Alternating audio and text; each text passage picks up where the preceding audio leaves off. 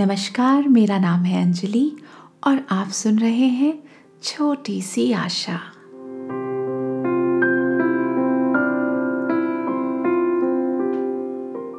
मिस्त्री।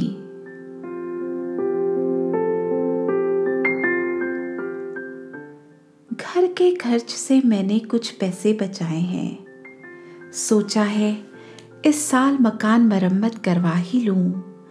पिछली बारिशों पानी बेहिसाब टपका। सोचा है इस बार पक्की छत बनवा ही लूँ। दरारें सीलन कोने से लटकता प्लास्टर। सोचा है हिम्मत कर इन्हें दुरुस्त बनवा ही लूँ। देखो ये दीवारें कैसी मैली सी हो चली हैं। सोचा है इन पर रंग रोगन करवा ही लूँ।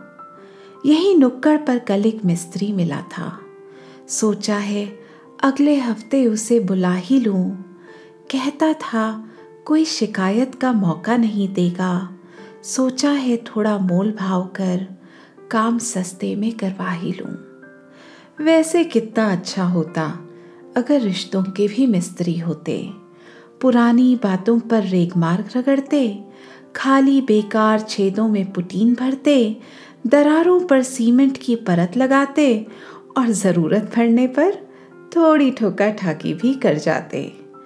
फिर ना तानों बानों की बारिश, ना गहरी हल्की दरारों की परवाह होती। हर गिले शिकवे की झटपट मरम्मत करवा लेते, फिर ज़िंदगी बेफिक्री से निर्वाह होती। जानती हूँ जानती हूँ ये सब कहानियों और कल्पनाओं में ही आता है, पर बात सोचने की है। गौर करने में क्या जाता है?